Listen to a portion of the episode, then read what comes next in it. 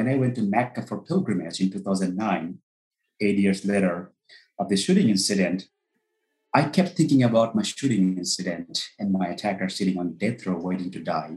And I deeply realized that by killing him, we would simply lose a human life without dealing with the root cause.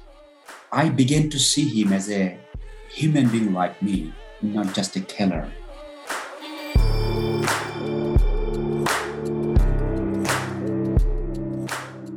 Hello, friends and damn givers. Welcome to Let's Give a Damn. I'm your host, Nick Laparra, and on this show, I sit down for conversations with volunteers, nonprofit leaders, business leaders, activists, politicians, actors, musicians, athletes, and all kinds of people who are giving a damn and striving to live meaningful lives. Thank you so much for showing up this week. I'm extremely glad you're here. Before we begin, Give me two seconds. I'd like to ask for you to support us in one of two ways today. It would mean so much for you to go and leave a five star rating and review on Apple Podcasts or on whichever platform you listen to the podcast on. And if you've already left a rating and review, would you mind sending this episode or whichever one is your favorite to a friend or two? We are a small company and team, and we rely heavily on you to spread the word. Thank you so much. Friends, this past weekend was the 20th anniversary of 9 11, the largest terrorist attack to ever take place on American soil. 2,977 Americans tragically died after two planes crashed into the Twin Towers right here in New York City. Another plane crashed into the Pentagon in Washington, D.C., and a fourth plane crashed into a field in Pennsylvania. A tragic day in every way. But, like many of you, I have mixed feelings about this day. For one, there are decades of conflict that lead up to something like this. It was not an isolated incident at all. Also, in the 20 year war that followed 9 11, 900,000 people died, including 364,000 innocent civilians. Additionally, the rise in Islamophobia that happened in this country and around the world after that day is disgusting and tragic. Hatred and violence toward Muslims and many people of color have continued to this day. And I have a love hate relationship with the never forget slogan that we use on and around 9 11. Why? Because most Americans seem to have a selective memory when it comes to all that happened before and after 9 11. It all sucks. Terrorist attacks fucking suck. War fucking sucks. American, Afghan, Syrian, Pakistani civilians being brutally murdered fucking sucks. My guest this week envisions a world without violence, victims, fear, and hate. And he has every reason to not feel that way. A mere two years after arriving in the US from Bangladesh and 10 days after 9 11, an Aryan Brotherhood white supremacist tried to murder him for simply being Muslim. My guest today is Rais Bhuiyan. I don't want to give away too much of his story now, but I will say that I admire the hell out of him. After recovering from being shot in the face at point blank, he advocated for the life of the man who tried to kill him, and he started an organization called World Without Hate. Friends, for the next hour and a half, you're in the presence of an angel, a man that has so much to teach you and me. In addition to being an angel, Rais worked with the Obama administration's Domestic Policy Council. He currently represents the U.S. Department of State as part of their Speakers Bureau, supporting federal efforts for peace and understanding. He has been featured in many documentaries, news segments, articles. He gave an incredible TEDx talk at Emory University. Please Google it and watch it ASAP. And he has been given countless awards, and there may or may not be a Hollywood movie about his life and story in the works. Friends, you're in for a real treat. Before we jump in, a reminder, as always, that you can, anytime and for any reason, email me at hello at let'sgiveadamn.com. You can ask questions, suggest future guests, anything really. I just love hearing from you. And now, without further ado, let's get right into my conversation with the amazing Rais Bhuiyan. Let's go.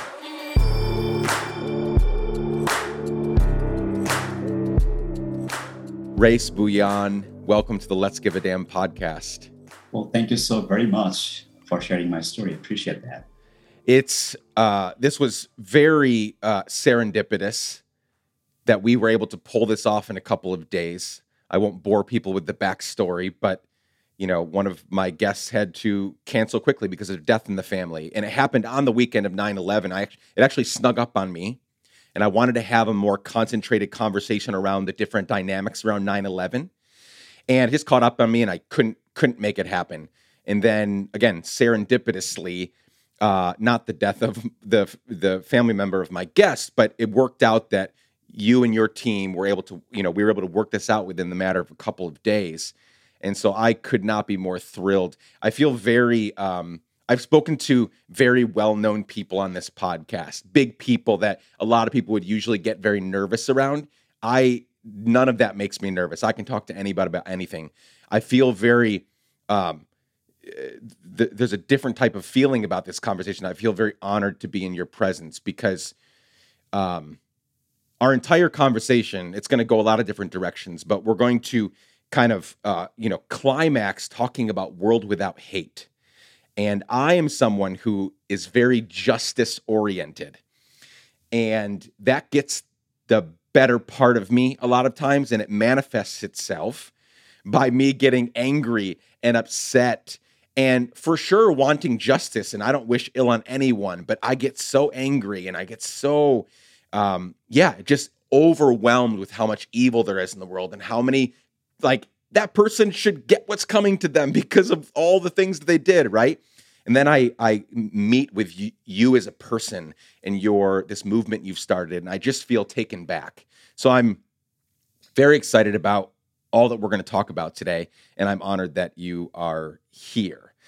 Um, before we get into the big stuff, before before we get into obviously, you know, we have people listening from 80, 90 countries right now. Most are from North America, so most are very acquainted with what 9/11 means, right, for this country. Um, but before we get to all of that, I want to get some more context for who you are, where you come from, your family, the kinds of things that influenced you growing up. And let's talk about that for a minute and kind of go all the way to May of 2001 when you moved to Dallas, Texas. So let's go before that for now.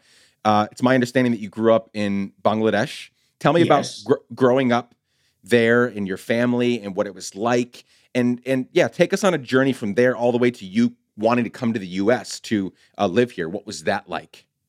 Well, thank you so very much uh, for asking me this question. Um, I was born and raised in a devout Muslim middle class family in Bangladesh. Uh, in a big family, five brothers and three sisters. My dad was an engineer, worked for the Bangladesh government. Later on, he was transferred to uh, Arab Emirates where he worked almost uh, 18 years to build the telephone infrastructure of the country. My mother is a housewife. She took very good care of us. And the house I grew up in, you know, uh, since we are like five, five brothers and three sisters, we had a chain of command that, you know, my elder brother was in charge of me and and my other two brothers and sisters, and then he used to report to the other brother who was about, who was senior to him. So we we grew up in that kind of environment, a chain of command and roles and responsibilities. Um, it was a it was a fantastic childhood, and um, um, but at the same time, also uh, I remember that um, the country I grew up in um, is a poor country, little country, but also poor. Uh, I grew up seeing a lot of uh, poverty, and mm-hmm. seeing that uh, how people struggle desperately to live like a human being. You know, um, I saw people coming at our door on a regular basis, uh, asking for a cup of rice, a bowl of lentil, and and we were so fortunate uh, that we never had to worry about where the next meal would come from, where my parents would be able to uh, come up with um, monthly expenses but the plight of the poor people deeply touched me. And uh, I kept asking myself, what could I do to help them? And I remember one day my mother caught me red handed while giving one of your outfits away to a poor woman came begging at our door. And when she asked me what I was doing, I confessed that it was not the first time I had given her outfit to people came begging at our door. Wow. And and she had been wondering why her closet was thinning. so even though she was uh, proud of my kindness, my giving spirit at a very young age, she urged me to enjoy growing up. And I could not continue my crying for a long time because I left home at the age of 12 to attend one of the prestigious military boarding school, one of the best educational system in the country. And uh, I still remember that day back in 86 when I said goodbye to my mother. She was crying and said goodbye to me. So I attended that military boarding school for six years. And later on, I joined the Bangladesh Air Force to fulfill my childhood dream to become an Air Force pilot. But after graduating as a pilot officer, I did not feel my destiny was there. Hmm. And my American dream kept calling me. So eventually, I left my home, my family, um, my career in the Air Force to pursue my passion in computer science from New York City. And um, when I first landed in New York City, I loved it very, very much uh, because I read about New York City in our in my high school. It's you know it's, it's a city of light and um, glass. Mm-hmm. The city never sleeps.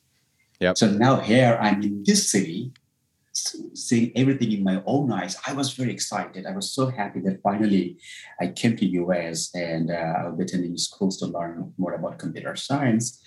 And uh, I remember one of my roommates um, was in taxi and limousine service. And on his slow nights, he would invite me along uh, to see the beauty of New York City at nighttime. And ah, it was such a beautiful moment that, you know, going with him to different parts of the town and see the beauty of New York City. And uh, he would introduce me um, once any passenger hopped in, and I would hear one of the first questions would be, "Where are you from?" Mm-hmm. So that would lead us to a geography and history conversation for next 10, 15 minutes. But I enjoyed those those conversations with you know with passengers. I learned about them, they learned about me.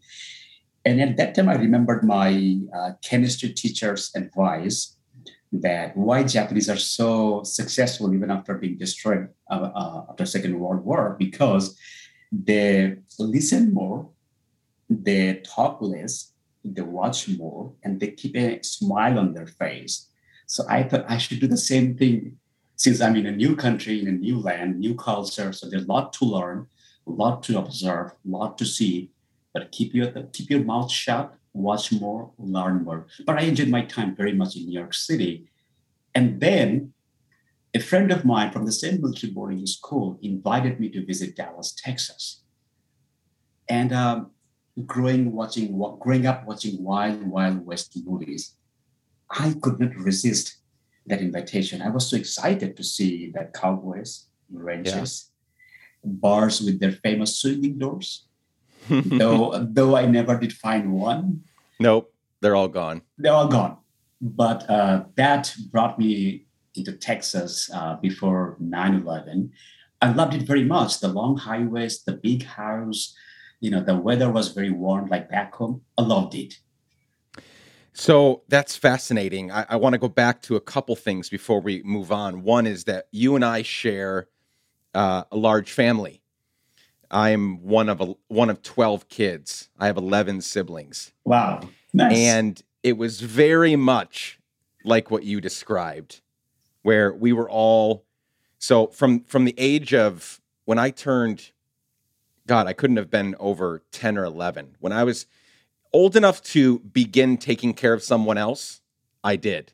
Right. And so each one of us had someone that was younger that we took care of. And that lasted until I left home at 19.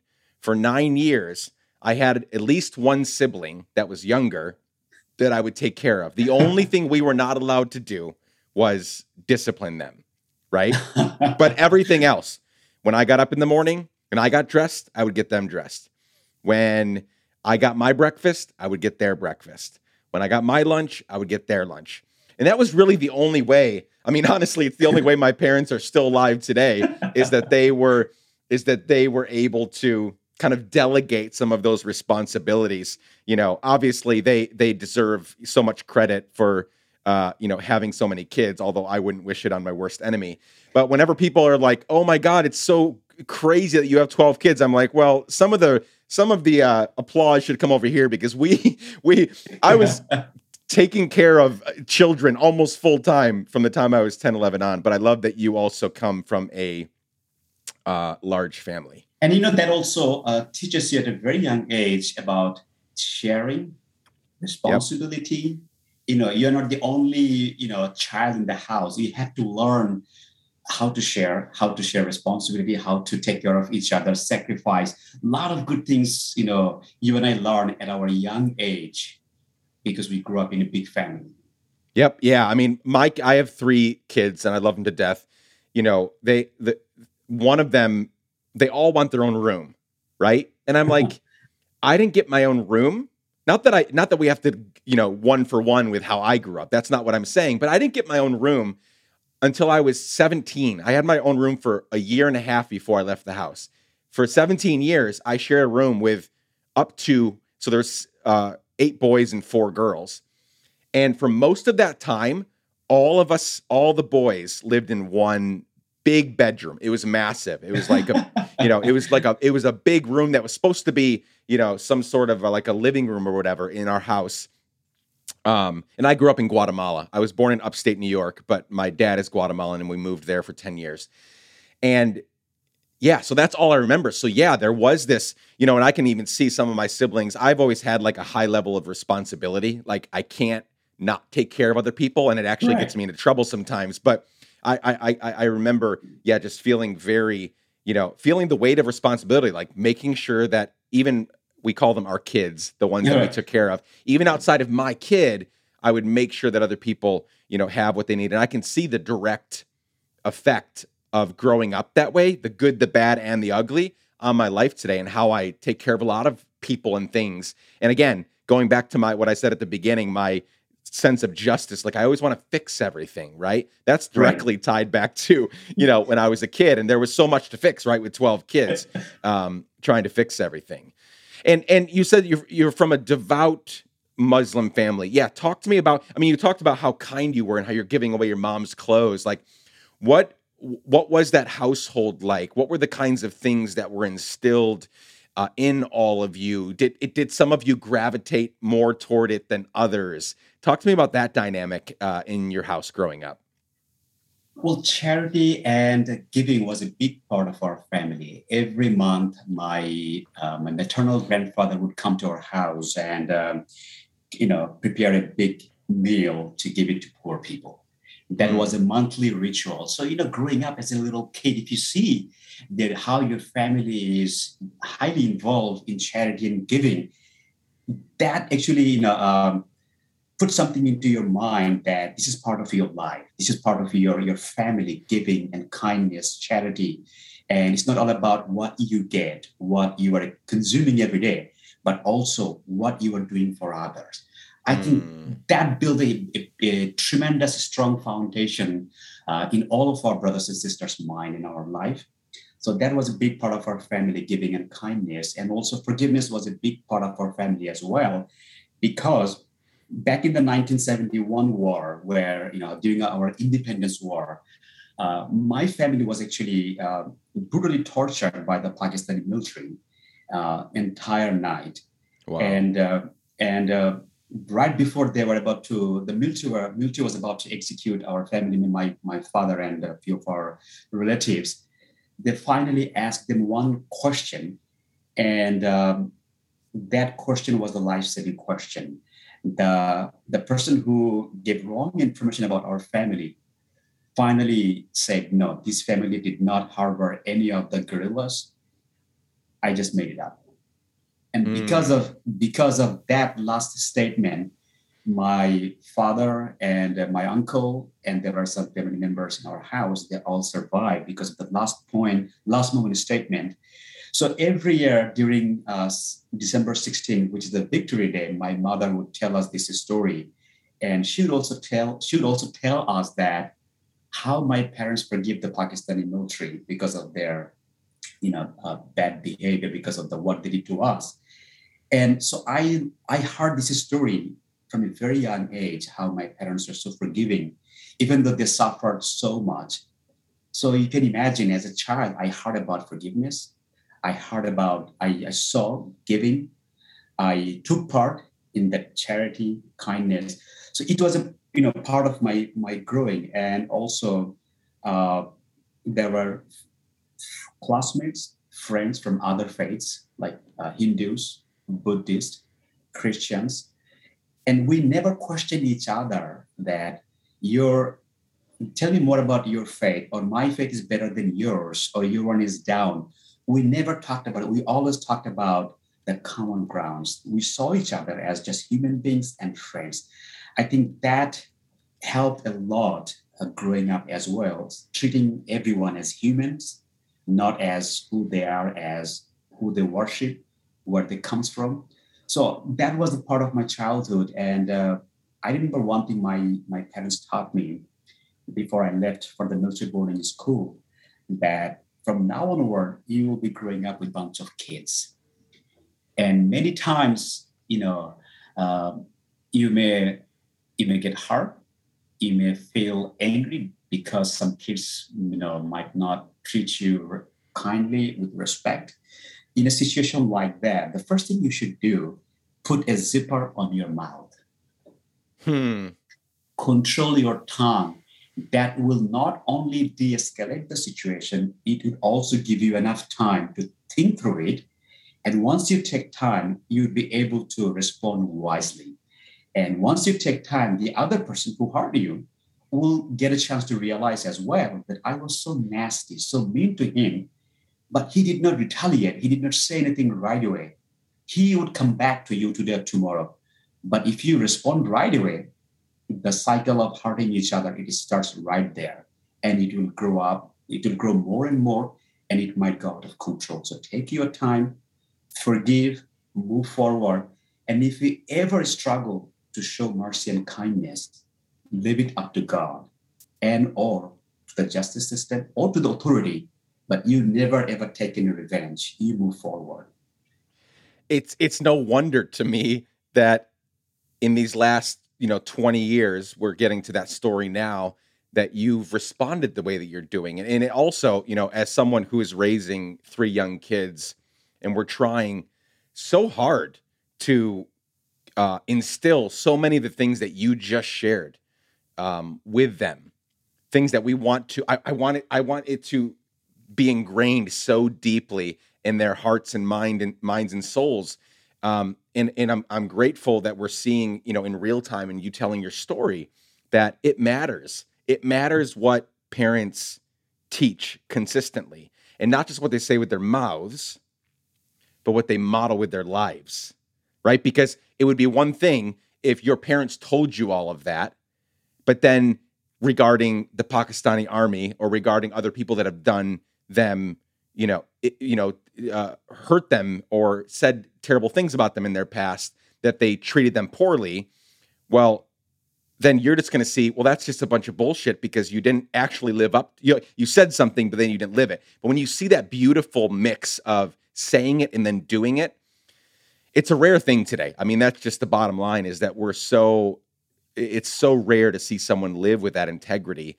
Um, but again, you just sharing how you grew up with your parents, that relationship, what they taught you, and then what they lived out. Um, yeah, it's no wonder. It's no wonder. You know, because this is important what we learn in our childhood that actually build our base and in course of time we build more on top of that but if your base is not strong enough it doesn't matter what you build afterward on top of that you can go higher and higher, but if your base is not strong, you cannot sustain. That's why what we learn in our childhood, it is important. And for parents, it is extremely important what they teach to their children at a very young age. And if we do not teach our child, our, our kids, giving kindness, generosity, love, forgiveness before they're exposed to racism, intolerance, and hate, most likely, you know, it will be hard to uh, teach all those good qualities once they're broken, once they're beyond repair. And that's why it's important what we teach our children.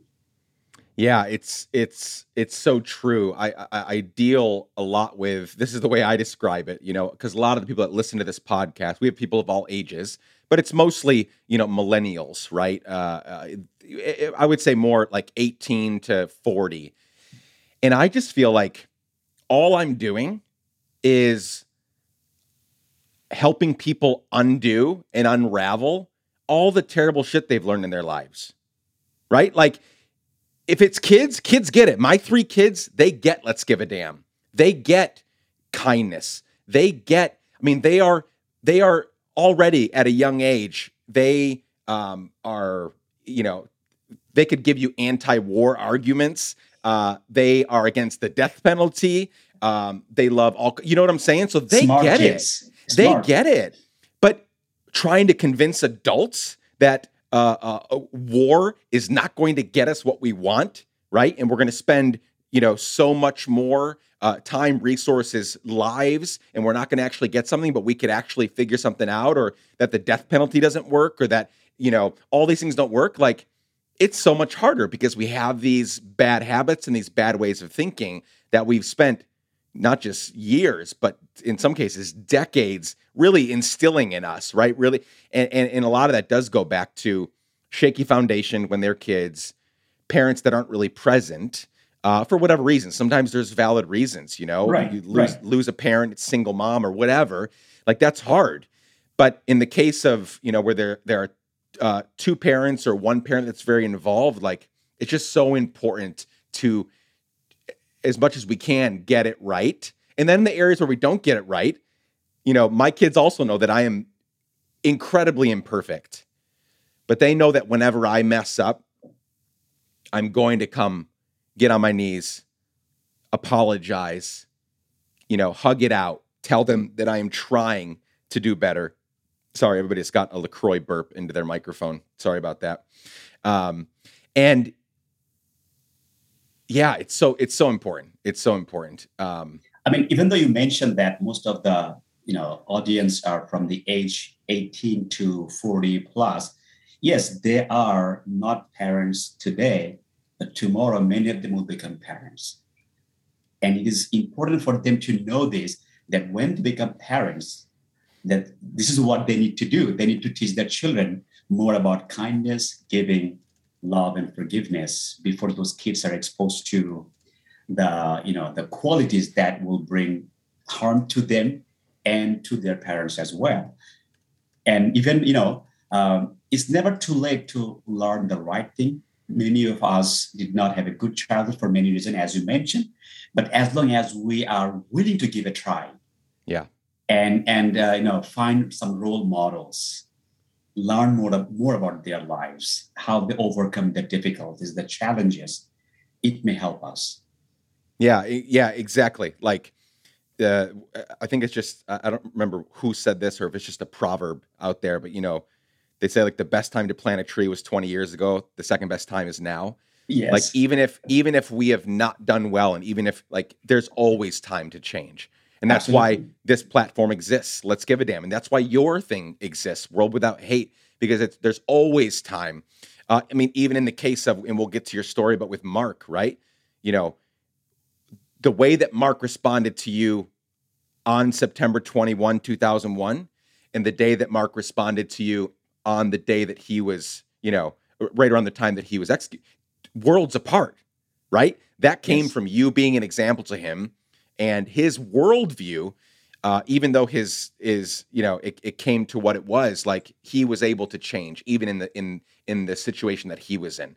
So um so okay let's let's let's move on here for for a minute. Uh you moved to when did you move to new york? Three months before 9-11 terrorist attacks.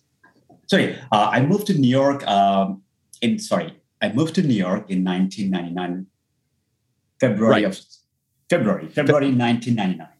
February of 1999. You stayed there for a couple of years. You moved to Dallas three months before the 9/11 attacks, right? Correct. Yes. Yeah. And so you are still, even at two years and and you know two and a half years being here, you're still new to this country. You're still figuring stuff out. Um, obviously, on September 11, 2001, you had no idea what was going to happen 10 days from then.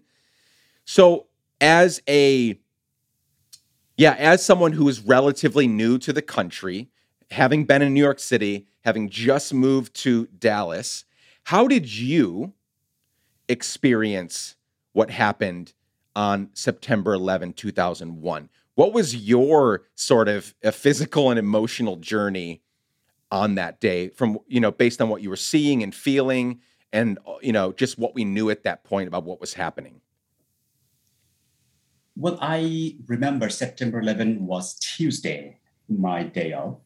I was working in a in a friend's gas station, and um, every Tuesday, I didn't have to get up before dawn to get ready and open the gas station to brew cold to brew coffee, uh, put cold tamales and hot dog in a heater, and organize the Dallas Morning News on a shelf every Tuesday I could sleep a little longer.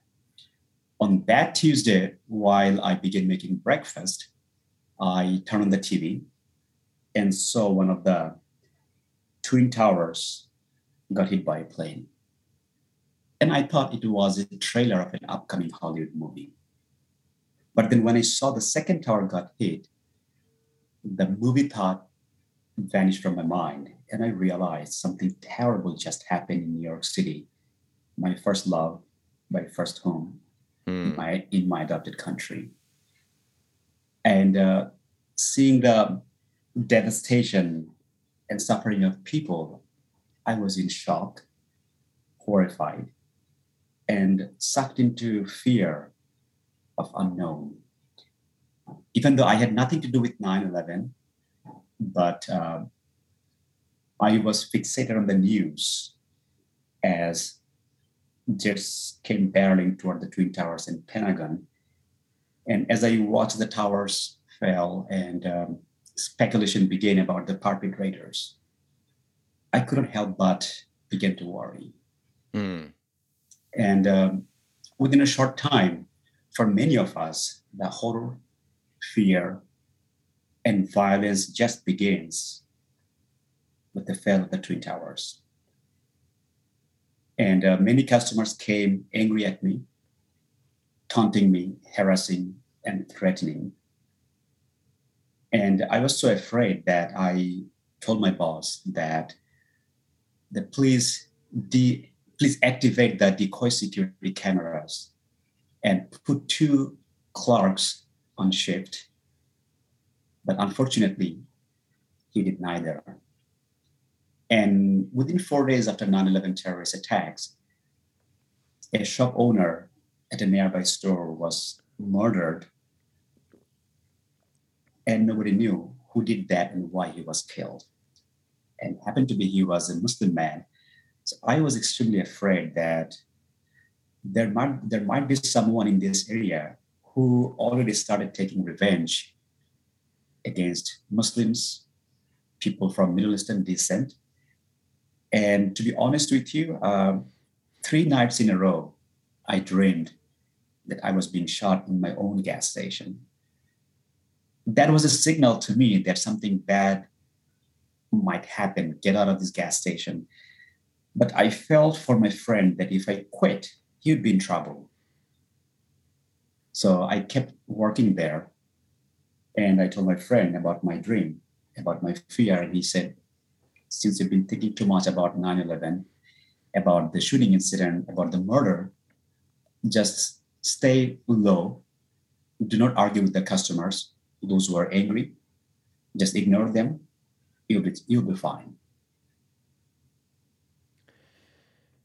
I, man, I feel that that just feels so heavy what you just shared. Like I can't imagine um, yeah, the speculation happened really quickly, and I can remember even as a um, how old was I? September 11, 2001. I was 17. You know, even as a teenager, you know, 20 years ago now, I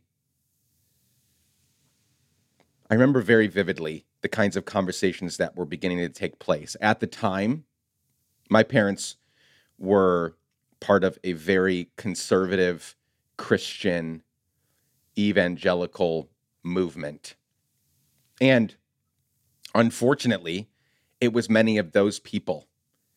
It was, I, I don't know if I could say mainly white evangelical Christians, but a good chunk of the people that were taking these speculations and blowing them up to epic proportions and saying things that were horrific and untrue and assuming things about not just the per- not just these criminals but also anybody that adheres to the Muslim faith.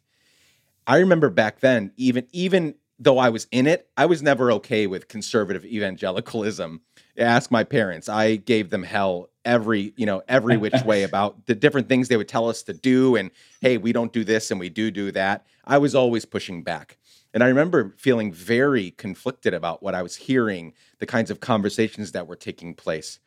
So I can't imagine, I was troubled by it. I can't imagine the pressure of, you know, you feeling like something's going to happen. And if we're being honest, you moved, you know, uh, not that there weren't uh, Islamophobic attacks that happened here in the in New York City. I live in New York City, but I think we know that they happen they happened more frequently in places like Texas, right? So you had just moved there, right? Really hoping for, you know, this kind of, you know, this American dream to sort of happen. And then this happens and you're feeling very unsafe. And I feel very badly that you felt that way. And, you know, um, the store owner right down the street that was murdered and these dreams that you had. Um, it feels very here, terrible. Here, I would say one more thing that even though I was afraid, but I also thought about I'm far away from New York City, from the ground zero.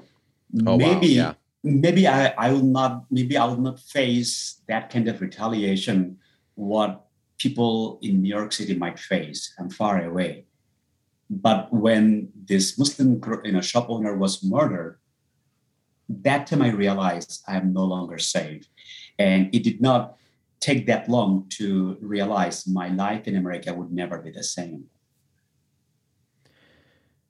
So, September 21, 10 days after September 11, uh, you're at work at this gas station, um, and Mark Stroman walks in. Um, I mean, I know this, I'm sure you've had to share this account, you know, endless number of times over the last 20 years but as much as you can, share what happened with us. Well, September 21st, it was Friday, um, raining cats and dogs since morning. Around uh, 12 o'clock, business was pretty slow. I picked up the Dallas Morning News, going to the headlines, which I used to do on a regular basis when there was business when business was slow. I would just read the newspaper as part of my habit to see what is happening here locally, nationally, internationally. And suddenly saw through the glass window that a customer walking in towards the gas station, but he looked a little different, wearing a bandana, sunglasses, wearing a baseball cap, pointing, holding something on his right waist, black, shiny, so from my previous robbery experience, I thought, oh Lord, there be another robbery today at noon, 12 o'clock. So as soon as he walked in, he pointed that shotgun directly at my face. And I was already ready by the time, putting all the money on the counter. And I begged him not to shoot me. But the money I placed on the counter in exchange for my life remained untouched. His gaze remained fixed, and I felt a cold air flow through my spine why he's not taking the money, why he's not living right away. Mm. If he if he's here to rob, the money's right there. But then he asked me a question. Where are you from? And that time I felt he is not here for the money, he's here for me. And before I could say anything more than, excuse me, he pulled the trigger from point blank range. I felt it first, like million bees were stinging my face. And then I heard the sound, the explosion. I looked down and saw blood pouring like an open faucet from the right side of my head. Frantically and instinctively, I placed both hands on my head, thinking I had to keep my brain from spilling out. And I remember screaming, Mom, on top of my voice. And I looked left, saw the gunman is still standing there, pointing the gun still at my face. My military instinct kicked in right there. And I, I, I thought if I did not appear to be dying, he would shoot me again. I fell to the floor, and after a few seconds, he finally left. He finally left, leaving me dead on a cold concrete convenience store floor. I didn't know what to do at that moment. I thought I was dying. I grabbed the phone, but I could not dial 911. I was shaking so badly. And I was afraid to go out because I thought he might shoot me in the parking lot again. But I was bleeding so badly, I thought I just cannot stay inside and die here. I have to get out. So I ran to the barbershop next door. Three men inside looked at me in horror. Assuming the gunman was right behind me, they tried to escape to the emergency exit door. I begged, grabbing one of them. I said, please call 911. I am dying and I don't want to die today. And I caught myself in the mirror the image reflected back was gruesome, like something straight out of a horror movie. And I couldn't believe that was my face. In an instant, it takes to pull the trigger. I had become disfigured, losing blood and strength rapidly, fighting to stay awake, fighting to stay alive. And I thought, I'm dying. Like, I don't want to die. I'm not ready to go. I have to do anything, everything in my capacity to stay awake. I'm not to give up. I'm not to lie down for help. Rather, I would keep, rather I would keep myself available for ambulance. So I came out on the parking lot, and I was running from one side to the other, looking for ambulance. And I was lucky. The ambulance arrived within a few minutes. Hmm. And as soon as I saw the ambulance, I started running towards it, taking off my shirts, shoes. And on my way to the hospital, I began losing consciousness. And at that moment, images of my mother, my father, all my siblings, and my fiance appeared before my eyes and then a graveyard. And I felt my time was up. And that's why I was seeing their faces for the last time, and then I'll be gone from this world. My mouth was moving like a machine, reciting all the verses from the Quran I memorized so far, begging God, please do not take me today. It's too early. I have not seen anything, I have not done anything. I have a lot of promise to keep please give me a chance. And I promise if you give me a chance to live, I will do good things with my life. I would dedicate my life for the poor, needy, and the deprived. But don't take me to the police.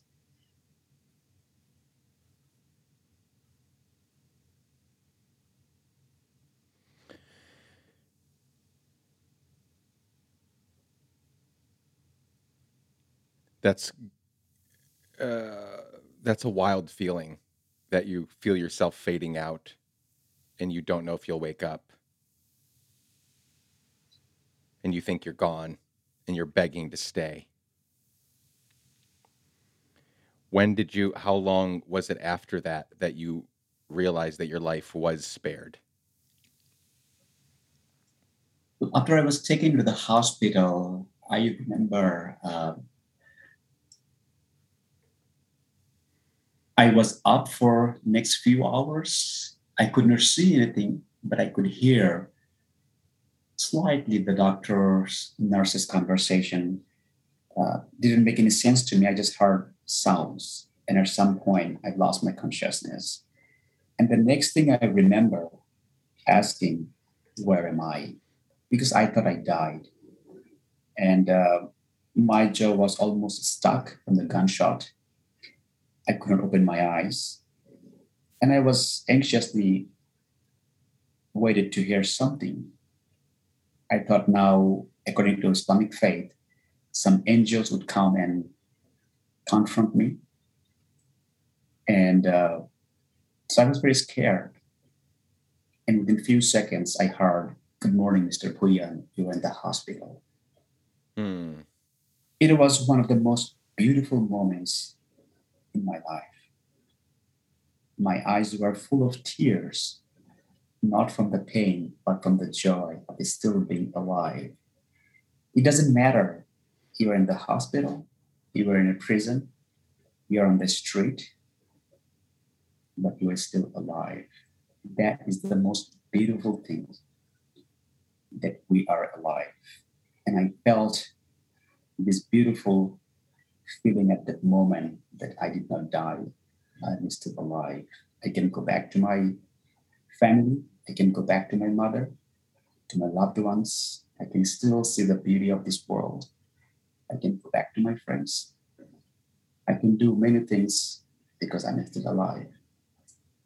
But that happiness did not last for long.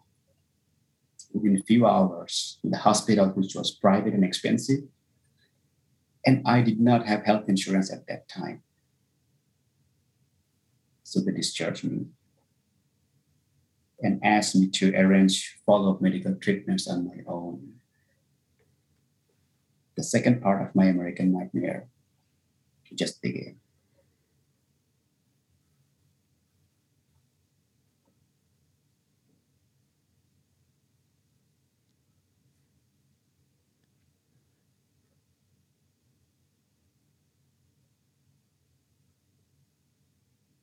That's another really tough thing about I didn't know that part of your story that they discharged you because you didn't have insurance.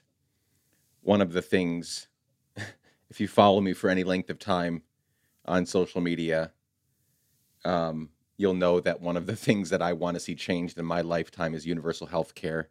It's it's absolutely and entirely without a doubt one of the most insane things that we've embraced in this country that not everyone deserves health care.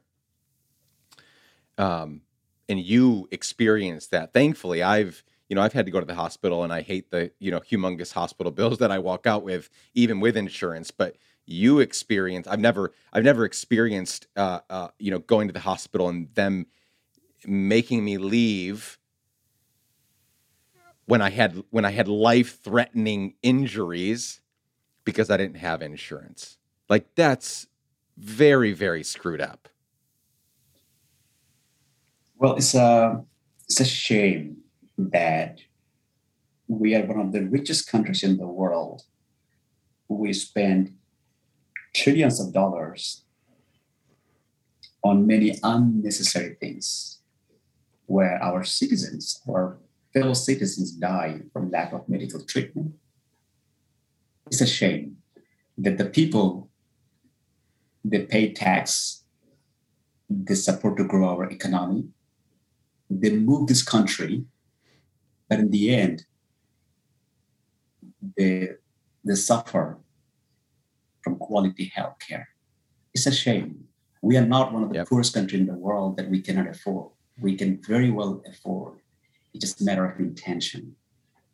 Yeah, yeah. I, I, it's it's uh, it's funny that we're even talking about this today. Just three hours ago, I tweeted the following. I said, "Well," and I was thinking about it because of, um, di- you know, different I, I, different stories that I've seen lately. Of, I mean, I didn't know you're you were going to share that, but different friends of mine that haven't been able to get treatment because of lack of health insurance. I, I tweeted, "We'll always find money to pay for the things that matter to us." Hmm. Like, for example, how the United States can't find money to pay for universal health care, but always finds money to pay for our unnecessarily massive military. Um, right? Like we have we have 600 military bases around the world. You know, uh, bipartisan approval. Democrats and Republicans just approved the 800 billion dollar, you know, uh, uh, budget raise for the military. Like, but then anytime conversations around, can we take care of people better? Right? Can we take care of them through the pandemic? Can we uh, provide health care? Can we erase student loans? All these things. It's like, nope, that's on them. You got to take care of your own shit. But then, right, when it comes to military and these endless wars that we've been engaging in for as long as this place is, this country's been a country, there's always money for that. Well, it, it boils my blood and uh, it makes me angry as well that the poor and the working class citizen of this country, they were always, they always suffer, they're still suffering well, while, you know, as you mentioned that we find money to go to war, to do unnecessary things. I mean, we borrowed $2 trillion to fund this Afghan war. And, our, and on, on top of that, we paid $500 billion as interest. And this loan we will have to continue, we'll have to pay until 2050. So we could borrow money to run a war, $2 trillion. So why we could not borrow some money to provide quality healthcare, to come up with the take care of the students, to pay their you know uh, student loans, to take good care of our citizens. Why we cannot do that? Yeah, I mean, I'm I'm hundred percent on board. It's it's it's frankly it's uh it's ridiculous. It's ridiculous. Um, and again, it's more ridiculous that it's a bipartisan thing. You know, like even our current you know president, who is a breath of fresh air from the last one, in my in my humble opinion. You know, he he he he advocates against universal health care. He wants it obviously to become more accessible, but it's like, dude, we have we have so many other countries that are modeling for us what it looks like to give all of your citizens health care. Like if you don't have health, you know, I I even advocate for I, I go as far as saying h- housing is a is a human right. Like all these things, right? We could we could Absolutely. eradicate we could er- eradicate homelessness like tomorrow.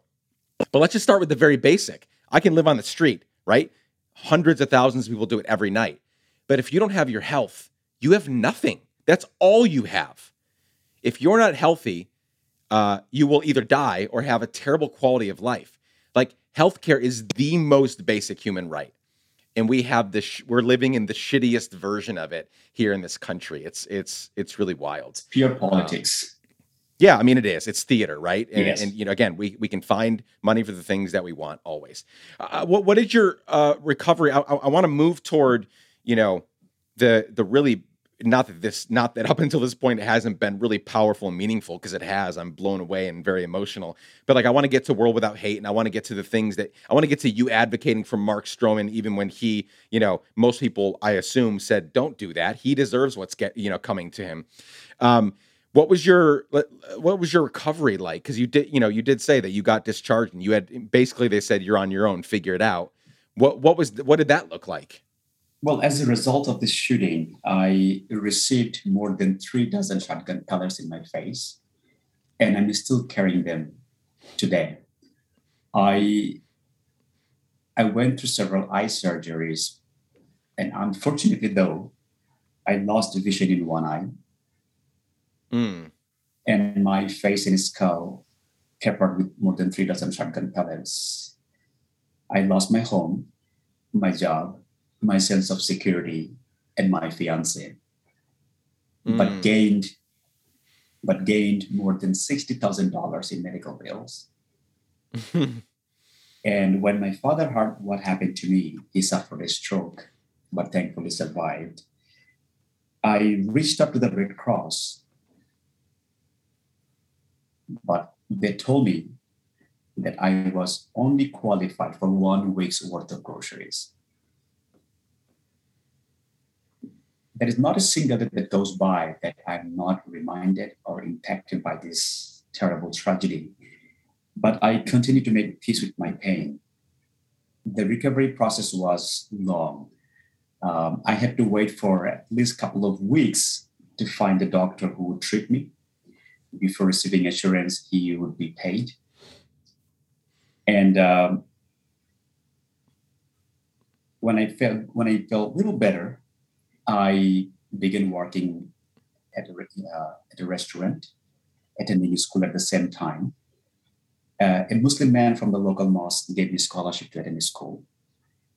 And a Christian doctor who agreed to perform surgeries before receiving assurance, he began treating me. People from you know many kind and caring Americans came forward. A, an Air Force veteran gave me his extra car, and I was blown away that that this is the America, warm, welcoming, generous, hospitable. That's what you dreamed of. That's what you dreamed of before coming to US. But at that point, when I started getting, when I was receiving the kindness, support from fellow Americans, it renewed my, you know, my faith in humanity. It renewed my faith in American people that yes, it was only one man who did this heinous crime, but there are millions of kind, caring, loving Americans out there. And that's what I experienced later on when people started coming and supporting in my recovery process. And that's that time I real I felt that this is the America that I heard so much about growing up back home, and now I'm I'm experiencing that that kindness, that generosity, that uh, hosp- hospitality. So by the mercy of God and with the help of many kind and caring, caring Americans, I was eventually able to get my life back on track and I would love to say this thing real quick that when I started working in a restaurant, it was um, it you know uh, not something uh, I had to go the extra mile because I never ever served in a restaurant. I had a strong accent, and I was blinded in one eye. So for someone mm. like like this, you know, um, with all these physical disability, the trauma, the anxiety, the fear of getting you know killed again by someone like Mark Stroman. Uh, it was always there, and on top of that, I had a strong accent, and I was new to Texas, so I had to go the extra mile. And uh, during my interview process, the manager asked me, "You never work in a restaurant. Why should I hire you and put you on the floor?" And I said that if you give me a chance, I promise you will find me as one of your best assets give me just a chance and I'll prove that mm. you did the right thing by hiring me, but give me a chance, please. So he gave me a chance, put me on a training, and I kept my word. But even though alcohol was haram to me, was not legal, was not allowed for me as a Muslim man. Yeah. But I became the highest alcohol seller many times in that restaurant. Thinking my God would not get crazy, would not, you know, uh, get mad at me because I was selling alcohol to survive. I was not consuming, I was selling to survive. And um, in while working in the restaurant, I was able to overcome my fear of people, improving my people skill, speaking quality. Speaking quality. I bought booklets to learn how to talk Texan, to bond with the locals. That's one of my mentors taught me that if you want to get good tips, you need to talk the way your your guest talks. Absolutely. If you don't know their language, if you don't know what what uh, interests them, you you will never get good tips. So you need to find ways to bond with them. So that booklet, it truly helped me to learn some of the local terms like yao, you know, yep. fixing tongue, you know, don't be ugly, uh, those kind of things. Iced tea, iced tea instead of saying iced tea which I messed a few times. Rosie Austin Martini and iced tea are not the same things, two different things. So that's how you know I, I survived. So I had to transform myself from airman to store clerk to a waiter to survive. You know, I'm thinking about, um, you know, Mark intended to kill you. That was his point, and we know that for a few reasons. One, he he shoved a shotgun in your face, but two, you weren't his first victim, right? He was on a killing spree, right? Right. Like he had already he you, you were his third victim, and the other two died. So he had every intention of killing you, and I'm so grateful that he failed in this case, right? But what he, he, he was not caught after the first two. Um, what what did it look like for him to get caught? How did they catch him? You know, after he shot you, what did what did that look like? Well, Mark, sorry for this. well, um, Mark chose all these uh, gas stations and convenience store uh, based on that there was no security camera, no security device. And in our station, we had a security camera, but it was not activated yet. Uh, so after my shooting incident, the local detectives uh, came to my house and uh, showed me uh, hundreds of pictures of uh, you know people with a criminal background, and it was tough for me to go to these pictures and pinpoint because I didn't want to point at the wrong person. And to be Sure, honest with yeah. and many of them look like same to me. It was painful you know, for me to go through this this process and to identify my my attacker. So finally, I was able to pinpoint four, and then they came back to me again, and I was able to narrow it down to two. So there now they have two suspects, and when he killed Mr. Patel on October the fourth, in his station, they had a hidden security camera, and uh, so the same detective. Um, same detectives went to that gas station and collected the footage and they were able to uh, see the shooter and luckily um, one of the customers of that gas station uh, heard the shooting incident and uh, he, he came forward saying that i wanted to see the footage because one of my um, employee was talking about you know, uh, doing some something bad to people, to foreigners, and uh, he was angry at Muslims, at immigrants. Uh, it might be him, but I want to take a look. So he saw the footage, and he said that yes, it looks like he's one of my employees. And um, the pictures I um, I pinpointed from those hundreds of pictures, so it matched, and they were able to identify that okay, Mark is the is the person who shot me and also who did this uh, with the other crimes. And um, on September, on October the fifth, the the Dallas Police Department went to his house, and they were so lucky that he was about to about to pull out of his garage, going for the next mission. And it was Oh wow. it was Friday, and he was going out to kill as many people at a local mall where many foreigners, people, Hispanic immigrant, Muslims background, they go to.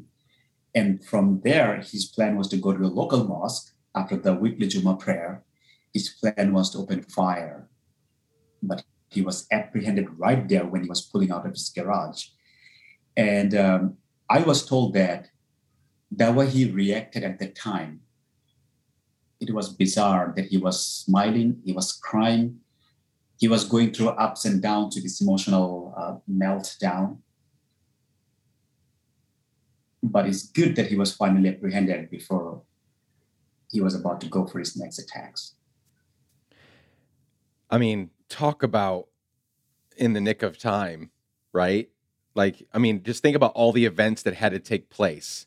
You recognizing the photo, unfortunately, the the other person that he, you know, the footage from the gas station of the other person that he murdered, like all those things had to happen at the exact right time for them to get there to apprehend what sounds like he he was about to kill many more people than he already had. Absolutely. Um, so thank God that that happened.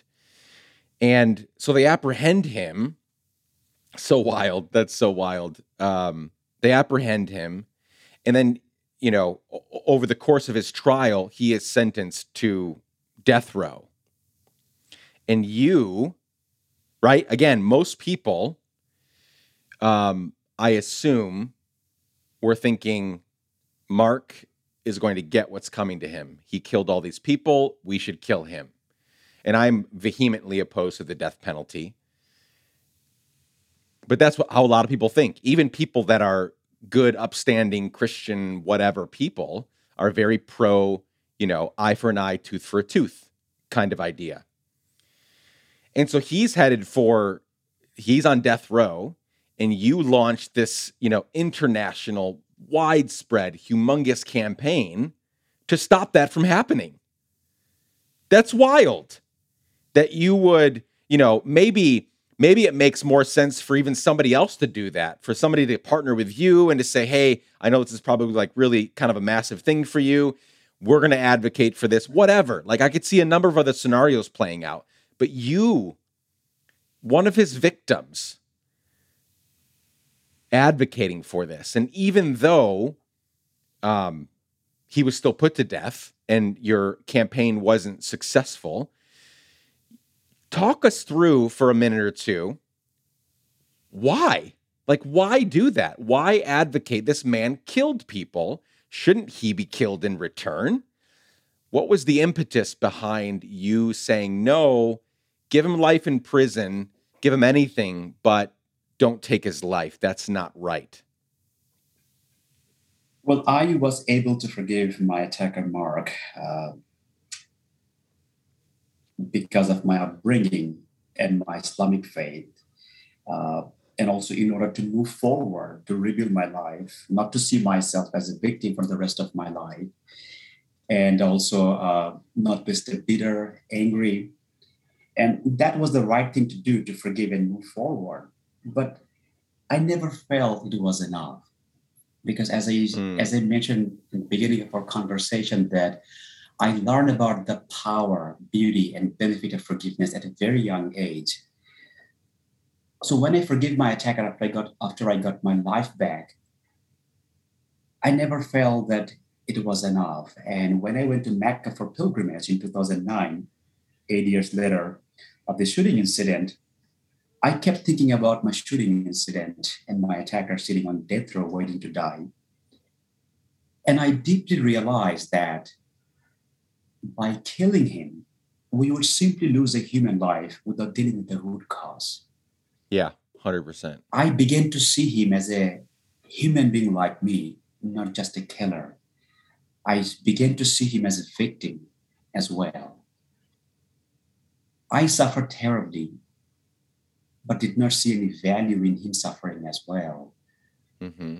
I I know what it feels like to be on the brink of death, pleading to God for a second chance. How could I then deprive another human being of life? He's another human being like me. His crime did not cancel his humanity.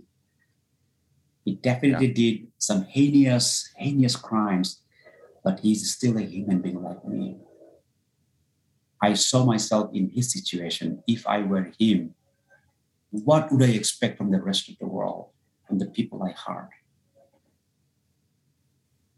And I thought, I need to go the extra mile to save this human's life so that he would get a chance to walk on the road of redemption and justice while helping many people in the free world to learn from his own mistake. And that would be the true benefit and balance between redemption and justice. By killing him, we would not gain and we would not gain anything and in Islam, it says that once you forgive, it is good. But once you forgive and mend, you're closer to God. Mm. there is a verse in the Quran, chapter 5, verse 32. It says that taking a human life is like taking the life of all humankind, and saving the life of one human is like saving the life of all humankind. My faith dictates me right there that go the extra mile, try your best to save this person's life, and transform negatives into positives, setting new narratives that we all need to get beyond our bitter experience to build a better world, build a world without hate, where we all can respect each other as human beings. So I felt that was the right thing to do to go the extra mile, do my best with the help of fellow Christians, Jewish, Hindus, Muslims, atheists, to try and to try and save my attacker's life from a Texas death row. And I returned from Mecca, and I launched a global campaign. And uh, with the help of Amnesty International, with the help of help of Reprieve, it's a London-based nonprofit organization. We took our campaign to the European Union and German parliaments, as well as the headquarters of Lundbeck, the lethal injection manufacturer in Denmark, where we were able to convince them to write a letter to the governor of Texas not to use their product to kill human beings. And at the end of our visit, Lundbeck announced that they, they would supply, they would stop supplying this drug to the US prisons that carrying out executions. We also petitioned the US Supreme Court asking for clemency for my attacker, Mark. And uh, I was told that he was stunned. He was reduced to tears once he heard that one of his victims was running a campaign to save his life while he never ever said sorry to any of his victims and their loved ones. He never apologized, but then he was forgiven. And now people are trying to save his life. He was beyond uh, surprised. He, he was shocked in a very positive way. It's, it's remarkable. Um, not just that you advocated for Mark, but also these other things that happened. You know, you taking it to the extent that you did. You could have just written a letter to the then governor Rick Perry, right, and said, "Hey, you know, this is what I want. This is what needs to happen." You could have done something, and that would have been admirable enough. But you went above and beyond, you know, to the point where you went to the company that makes the lethal injection medicine and said, "Don't do this," and they agreed. Like that's that's you know pretty massive. Um, well, you know, I mean, here's a good point that this tell.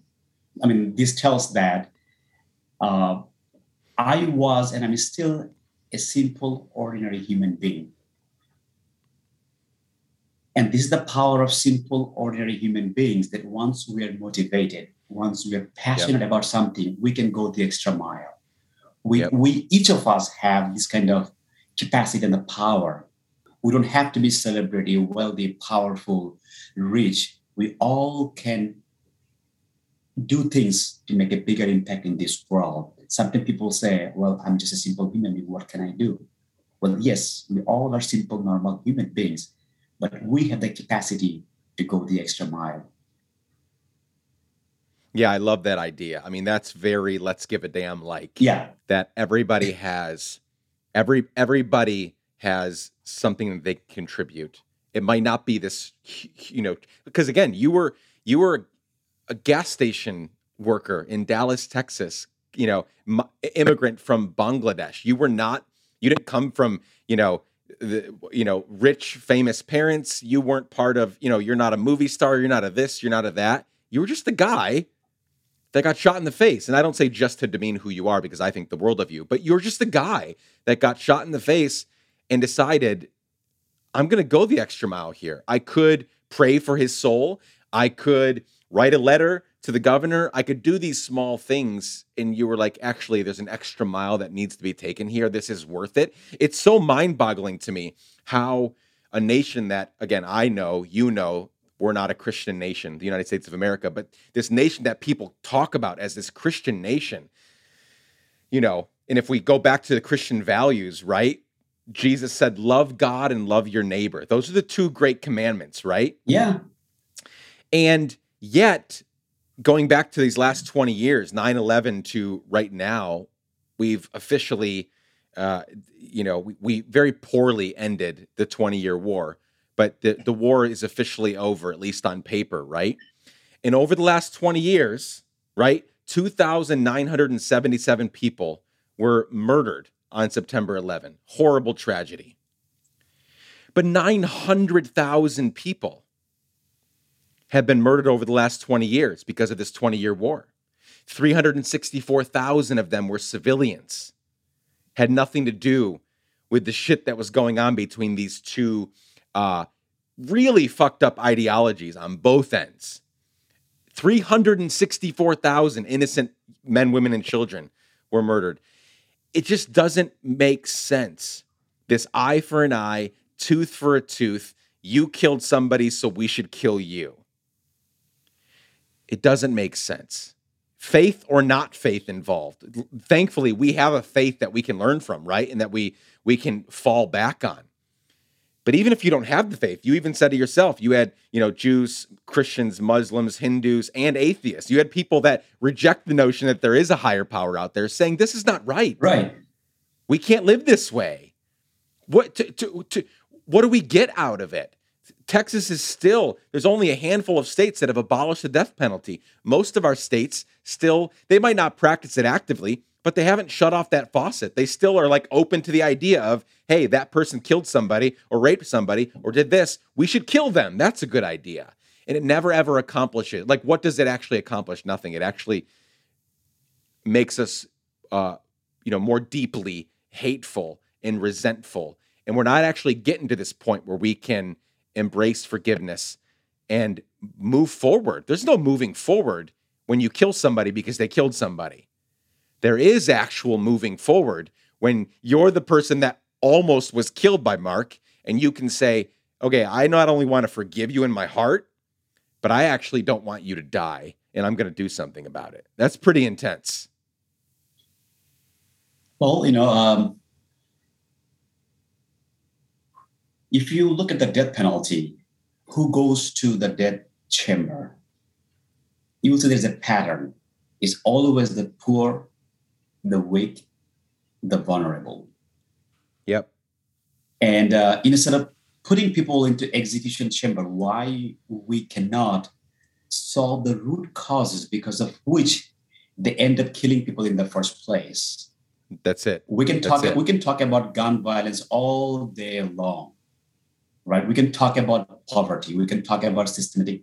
We can talk about systemic racism. We can talk about, you know, um, uh, you know, um, the jobs issue, the, the job issues, the inequality. There are many things we can yep. talk about because of which people end up going into the wrong direction. Like my attacker, for example, he had his first parole officer at the age of 12.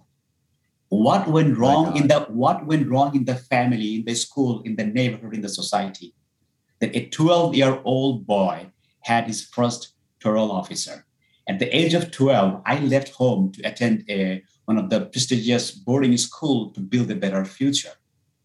And here in the US, one of the most richest country in the world, the superpower, why kids in this country would go to prison at the age of 12.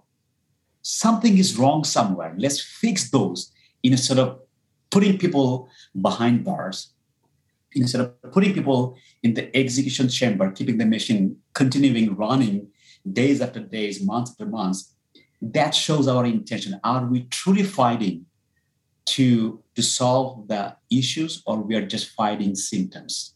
To me, it seems yeah. like we're fighting symptoms, not the issues, not the root causes of all the issues. Back to the other point that we lost almost 3,000 you know, uh, our fellow brothers and sisters on the day of you know, 9-11, a tragedy in American history. But at the same time, as you mentioned, that hundreds of thousands of people were killed all over the world because of this 9-11. those people will never be remembered. We would mm-hmm. we would never know their names. There'll be no memorial service. There'll be no, you know, uh, monument. There'll be nothing on their name ever. But if we look at them, if you see them as human beings, we will feel an urge in our heart that we need to do something moving forward so that it doesn't happen again. It doesn't happen anymore. They were just not numbers. They were not just Iraqis, Afghanis, or Syrians, whatever. They're human beings like us, like and me. If we could see them as human beings, we'll find ways not to repeat the history again. But unfortunately, it's a sad thing that we human beings, we do not learn from our past mistakes. And that's why there is so much war, so much hate and violence in this war. And my effort to save the life of my attacker was to, to begin a new narrative that we don't have to go in the path of hitting, hurting each other back and forth, continue the cycle. Let's pause at some point, take responsibility, find ways to, to say enough is enough. We need to move forward by forgiving each other, by treating each other as humans first. Let's put a pause on the cycle of hate and violence. Yeah, the best thing that ever happened to me, and thankfully, whether my parents intended to or not, you know, I, I was born in upstate New York, grew up in Guatemala, though, and then I started traveling the world as a kid. I've spent time in 30 ish countries, and I love I love leaving the US to go visit somewhere new or even somewhere I've been before. Like I live for being in new places. The best thing that ever happened to me was as a teenager when I'm when I started traveling a lot on my own. I stopped I started actively thinking of myself as a citizen of the world. Very true. I don't I don't care what's on my passport. My passport gets me on a plane so I can go somewhere else. There's no I've got no particular pride that mine says United States of America. It, it doesn't matter. It doesn't matter where I'm from. Right. What matters is that when I'm thinking about these, you know, Iraqi, Afghani, Syrian children, women, you know, men that died innocently or were part of the armed forces and they died because they were fighting. It doesn't matter. Strip all that away. You know, I, I live in New York, and so we we I was down on September 11. I went down. I have very mixed feelings about uh, uh, September 11 because you know we could talk for another three hours about how uh, I, I don't know if I it, it sounds almost crass to say it this way, but we asked for it, right? Like this wasn't out of the blue. That attack wasn't uh it was it, it was very par for the course. The, the the things we were doing to to people overseas in the Middle East, the the, the drone strikes and the, the all the things that we were doing to them, well, it was inevitable. It's not like the, it's not like we didn't deserve it as a country. Those 3,000 people didn't deserve it, but this country asked for it. So I have a very mixed, you know, of yeah, mixed feelings about 9/11, but I was down there and I was thinking about that because I was I was thinking about the number of people that like you said, they'll never have a memorial, no tomb, no gravestone, like nothing. And I'm seeing all these 3 2,977 names, right? And obviously like that's totally great that we can see those names and read them Absolutely. and touch them and remember them. That's that's what should happen. But then, yeah, again, what about the nine hundred thousand that we'll never know? We'll never know them. They're just they're, they're a blip on the radar, and then they're gone when their life is snuffed out. And like you said, we've got to. I, I, I love this idea that you've brought up several times because that's kind of how I see my work, which is like I want to spend my life, you know, maybe in more provocative ways than most people would choose, but I want to spend my life breaking cycles. Somebody's got to stand in on that train track and say, nope, you're not going around the train track again. We're not doing Absolutely. this again. We're not we're not going to continue to subject people to horrible health care. We're not going to continue to kill people on death row. We're not going to continue to live in this, you know, income inequality ridden country. Where you know, somebody's got to stand in that gap and say no more, right? Right. And and for a lot of these issues, it's so big, and there's a lot of people have to stand in the gap. But it starts with it starts with you know Rais Bhuiyan saying yeah, according to how the world has typically functioned, yes, Mark deserves to die. I don't want that. And I'm going to stand up. And it got to the point where some of his last words to you were, correct me if I'm wrong, I love you, brother. That is absolutely right. That was one of his, that was uh, his last words. He called me, I love you, bro. I mean, he's, let me just track back for, um, I mean, before he was executed, this is what he he told me that I love you, bro. And every time I talk about that, it it rings into my ear, his voice, that 10 years ago, he told me before pulling the trigger, what are you from? And before he was executed, it's the same voice telling me, I love you, bro. Mm.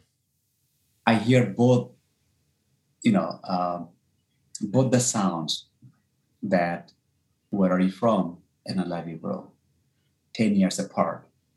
And, uh, but I asked, what made him change? When he was ignorant, when he was a victim of Islamophobia, he saw me as a lesser person, a terrorist, a threat to society.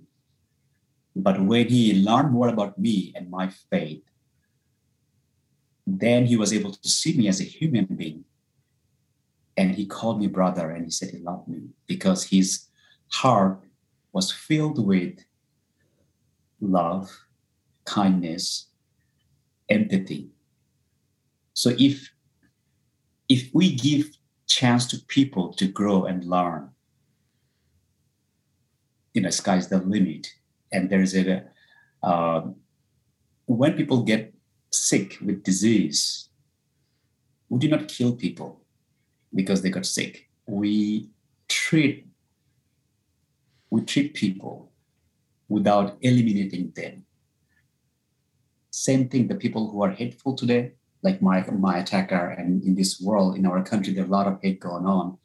A lot of people are angry. A lot of people are, you know, um, intolerant, uh, pretty much hateful to many things to many people it's a disease.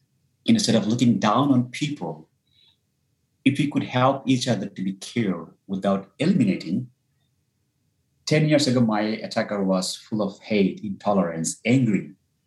But before he was executed, he was in pure peace. He renewed his faith in Jesus Christ, peace be upon him.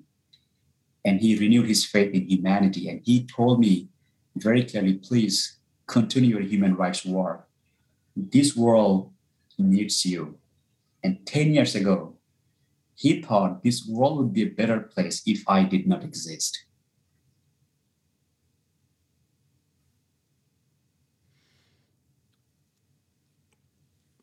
That's incredible. Um, that your attacker would end his life not only expressing his love for you, but also encouraging you to keep doing this work. That speaks so much to me because there are so many people out there, if I'm being honest, whether it's people that are, you know, uh, screaming misinformation or disinformation about vaccines in this pandemic, or whether it's, you know, about stolen elections or about white supremacy or about you know any number of things. There are so many people that i don't hate them not even close but does that urge rise up? Like i don't want anything to do with you. I don't want what you're offering anywhere near me or my kids or my community. Like be gone is how i feel and what this story is showing is that, sure, it's really hard work, really hard fucking work to face hatred. And in this case, hatred and white supremacy and Islamophobia and all sorts of things, stare at it in the face over the course of several years and see this work, see this transforming work happen. Like that gives me hope that I can go out and do that more with people that I simply today, before this conversation, be so easy to just write off and be like, nope, I'm going to hang out with people that agree more or less with what I'm about and we can like move forward on these issues. And your story is one that it's like, yes, that sure, for sure. partner with like-minded people. You know, for this campaign, you obviously partner with people that were against the death penalty. You know, but also there's hard work to be done in spending time with these people that believe uh, these these lies and these distortions of the truth and and that are you know you use the word victim to a few minutes ago to to to about regarding Mark. How many things hap- how many people failed Mark in his life? How many systems failed Mark in his life? It doesn't it doesn't he's not exonerated from the, the crimes he committed absolutely not yes but there are there are there there are there are parents and uncles and aunts and neighbors and school teachers in a country that failed Mark. I mean, that resulted in him trying to kill people and killing people. I mean, you know that is um is the entire he, he's a victim of our system as well. Uh, yes. If before 9-11, Mark was supposed to be behind bars because of his crime in July 2001 for you know for the position he was arrested for the possession of firearms as a felon as his second offense. And he was released on bond next day but he was never supervised or monitored by the you know by the people in the system.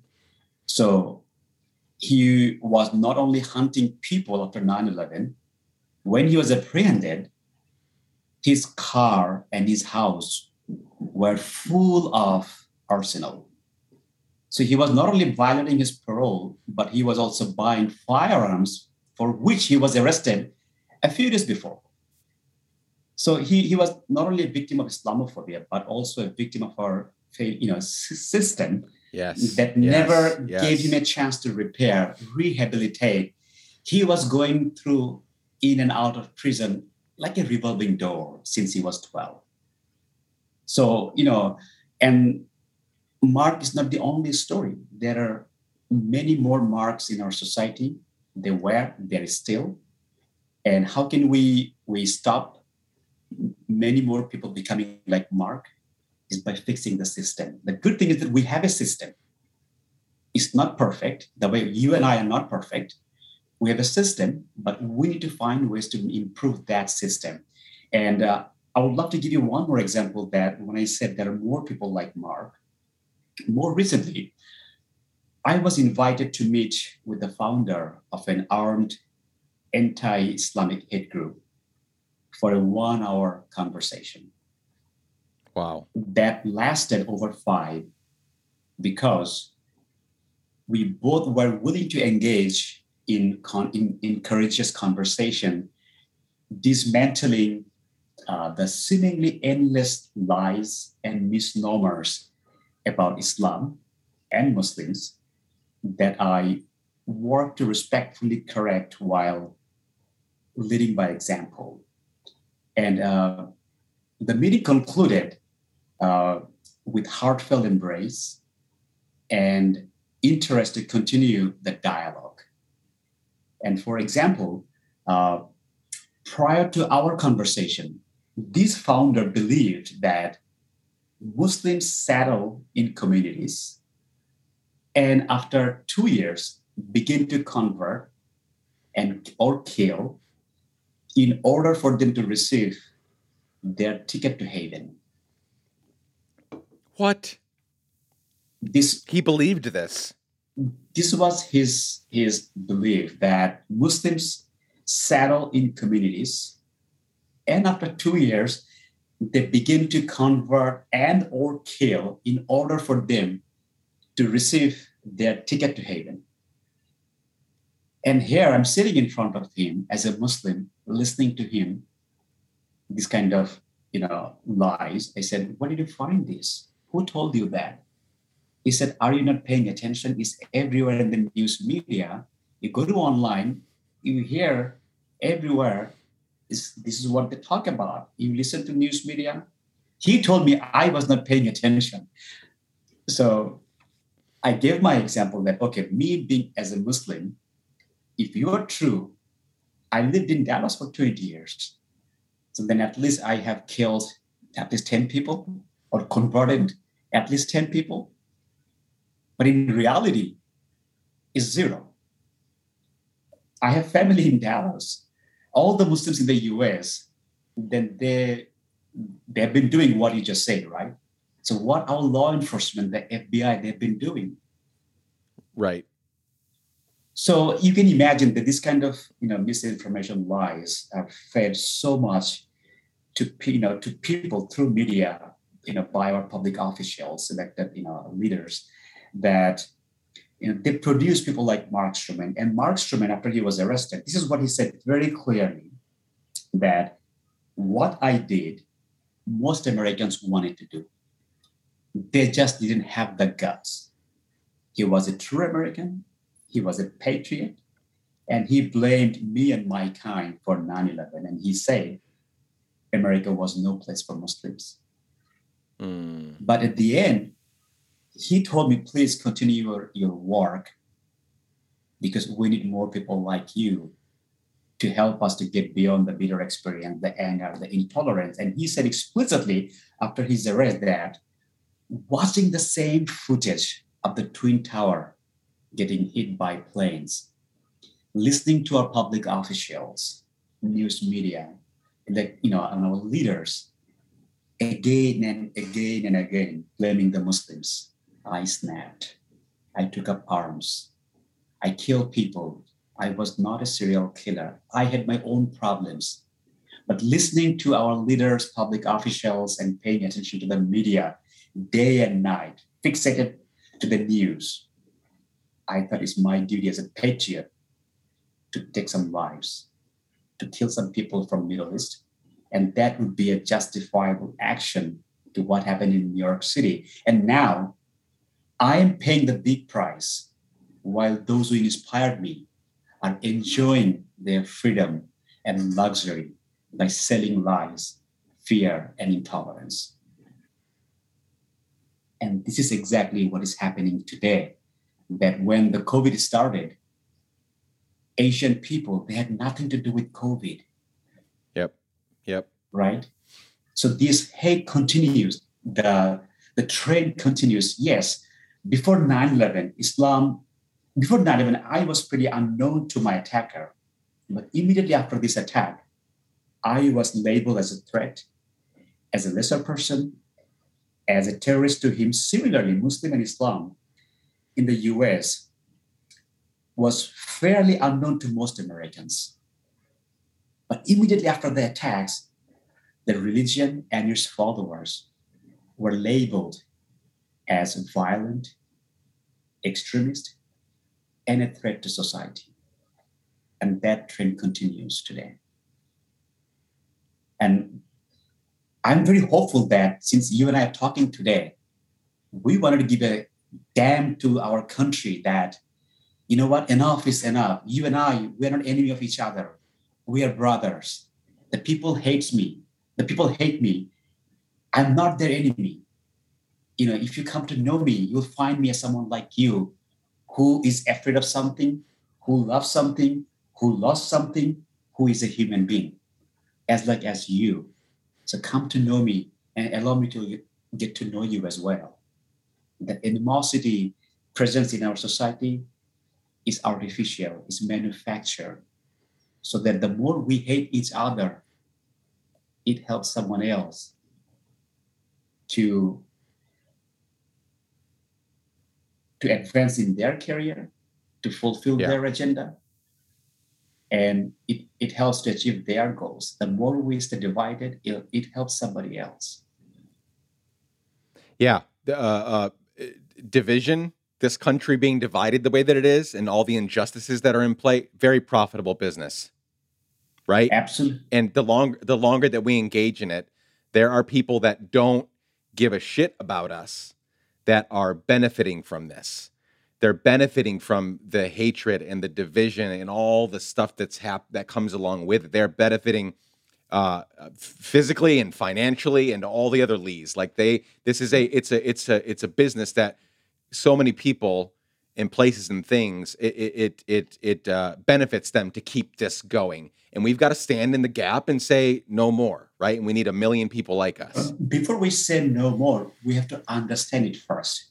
Because unless Yes. we know what are we standing for and why, the big question is why, then what we are fighting for, what we are standing against. Like, for example, uh, during the Nuremberg trial, uh, one of the top Nazis, Heinrich Himmler, said in this in the, in the open court that the, the best political weapon is the weapon of terror. Men may hate us, but we do not ask for their love.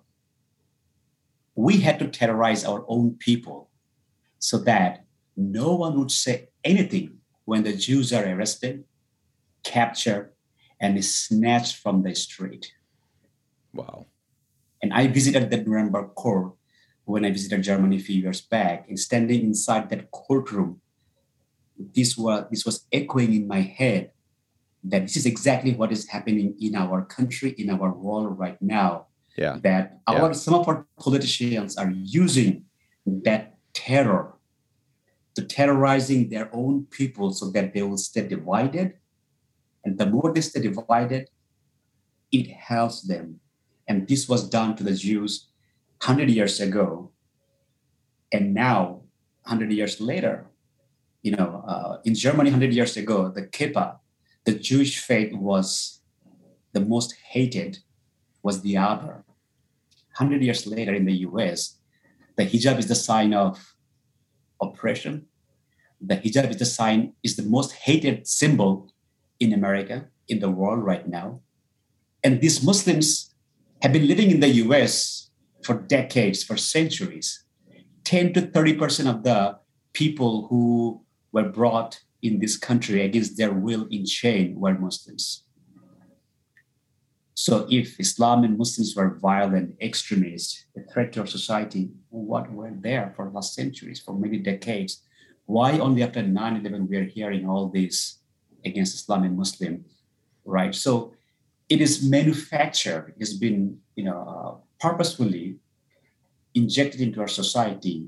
And once we allow hate against any groups, any group, actually we are allowing ourselves to feed into that kind of fear against other groups as well. And as a result, we're seeing the Asian community came under tremendous threat and violence because of the COVID, because we allowed ourselves. Yeah. Yeah. Again, uh, all this can be summed up as we don't learn from history and we keep repeating it over and over and over again. Absolutely. Um, and there's a lot of factors there that a couple of which we've touched on.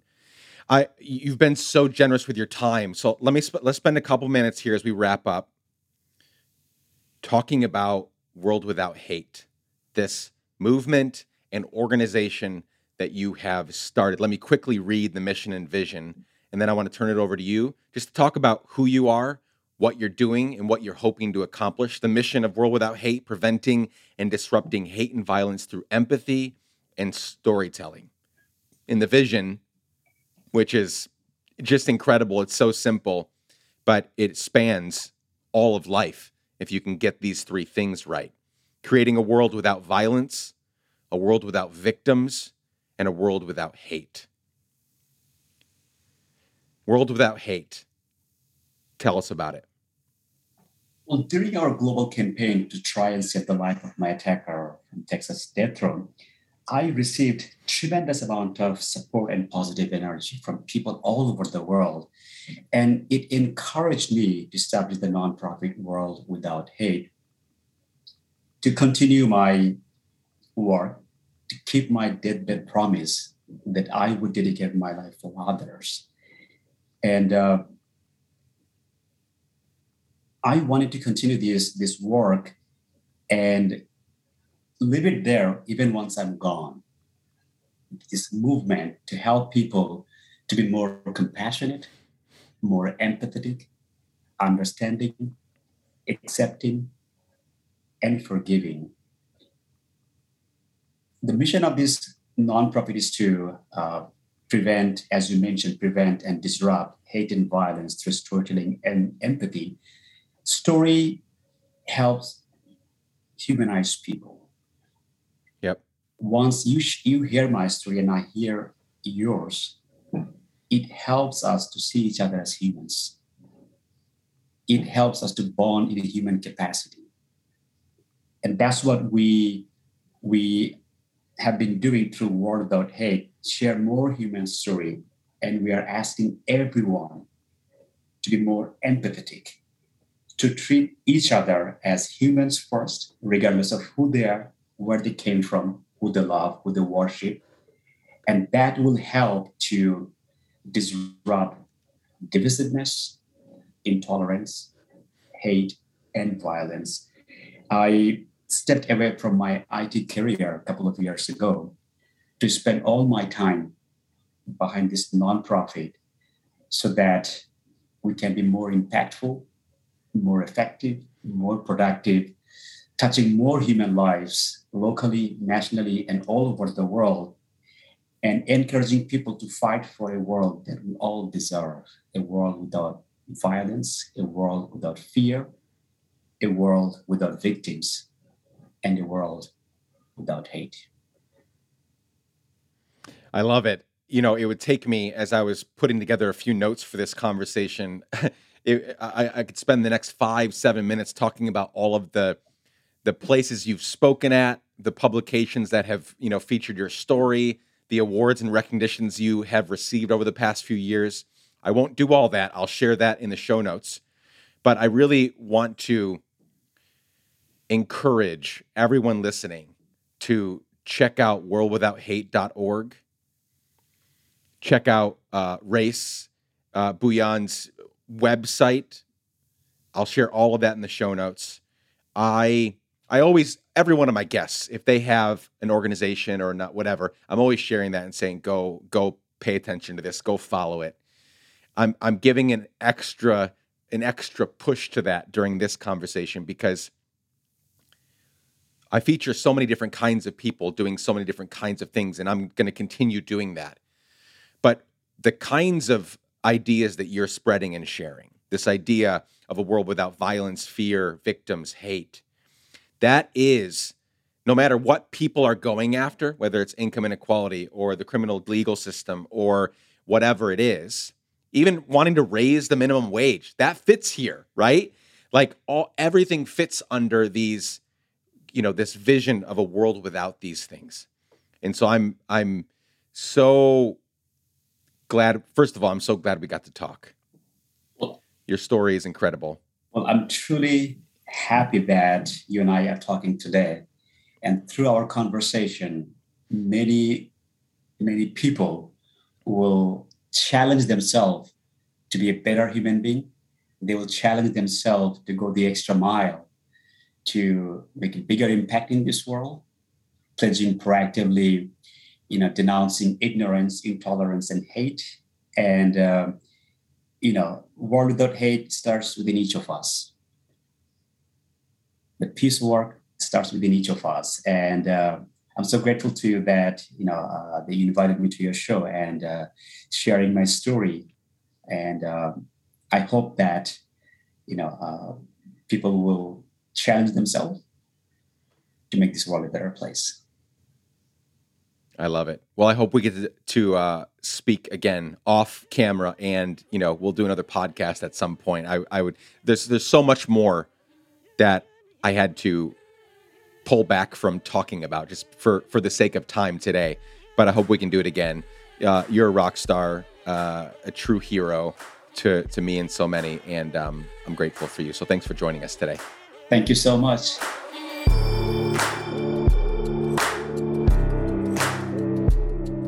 That's it for today, my friends. Thank you so much for spending some time with Rais and me today. To learn more about what Rais and World Without Hate are doing and for ways to get involved, go to worldwithouthate.org and visit raisbhuiyan.com. That's R A I S B H U I Y A N.com. And of course, to keep up with all things Let's Give a Damn, letsgiveadamn.com.